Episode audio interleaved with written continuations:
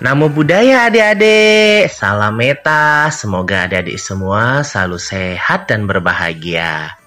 Jumpa kembali bersama kakak Robert dalam program podcast spesial kita, Dhammamitta for Kids.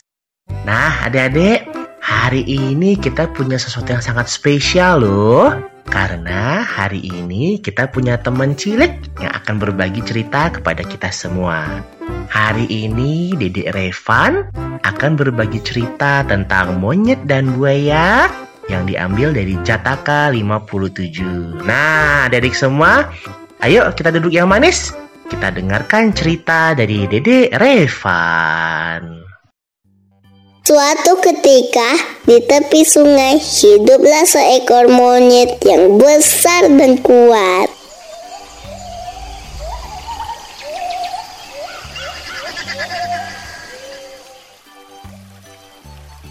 Di tengah sungai ada sebuah pulau dengan banyak pohon buah. Tiap pagi, monyet pergi ke pulau untuk makan buah-buahan dan pulang saat hari menjelang malam. Di sungai itu juga hidup sepasang suami dan istri buaya. Suami buaya sangat menyayangi istrinya. Setiap hari mereka melihat monyet melompati menuju pulau. Oh suamiku, bolehkah aku punya satu permintaan? Katakanlah istriku, aku pasti akan memenuhinya. Bisakah kau tangkap monyet itu? Aku sangat ingin memakan hatinya. Pasti rasanya sangat lezat. Pasti akan kulakukan untukmu, apapun itu. Sementara monyet sedang asyik menikmati buah di pulau, suami buaya bersembunyi di dekat batu yang biasa dipakai monyet sebagai pijakan untuk melompat. Saat monyet akan pulang sore harinya, sepertinya ada yang aneh. Kenapa batu itu menjadi lebih besar ya? Jangan-jangan itu adalah buaya. Aku harus cari akal nih. Hai batu.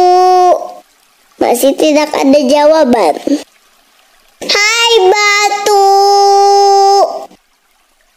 Hai batu. Kok kamu diam saja? Kenapa tidak menyapaku hari ini?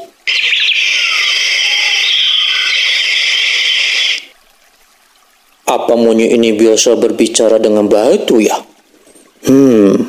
Kalau begitu aku harus menjawabnya. Halo, apa kabar monyet? Hei, batu kan tidak bisa bicara.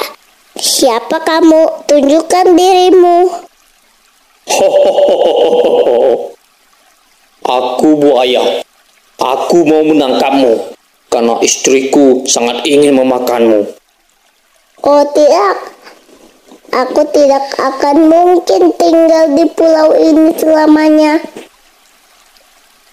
Aha, baiklah Tuan Buaya, buka mulutmu lebar-lebar. Aku akan melompat ke dalamnya. Buaya menurut, ia membuka mulutnya lebar-lebar. Sewaktu membuka mulut, matanya menutup. Secepat kilat, monyet melompati kepala buaya dan langsung mendarat di tepi sungai dengan selamat.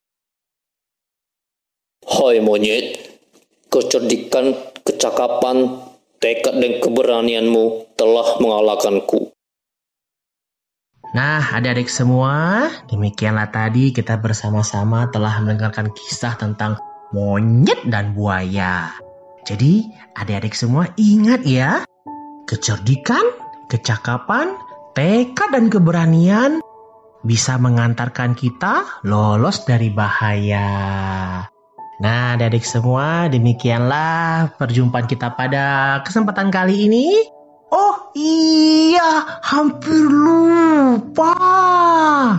Minggu depan kita akan kembali bertemu dengan sebuah kisah yang tak kalah menarik. Kisah tentang dua orang perempuan yang terus-menerus hidup dalam kebencian sampai berpuluh-puluh kehidupan. Kemudian baru tersadar setelah mendengar nasihat dari Buddha. Nah, menarik kan? Gak sabar kan? Oke, sampai ketemu lagi minggu depan di podcast Dhammamitta for Kids. Sampai jumpa, bye-bye.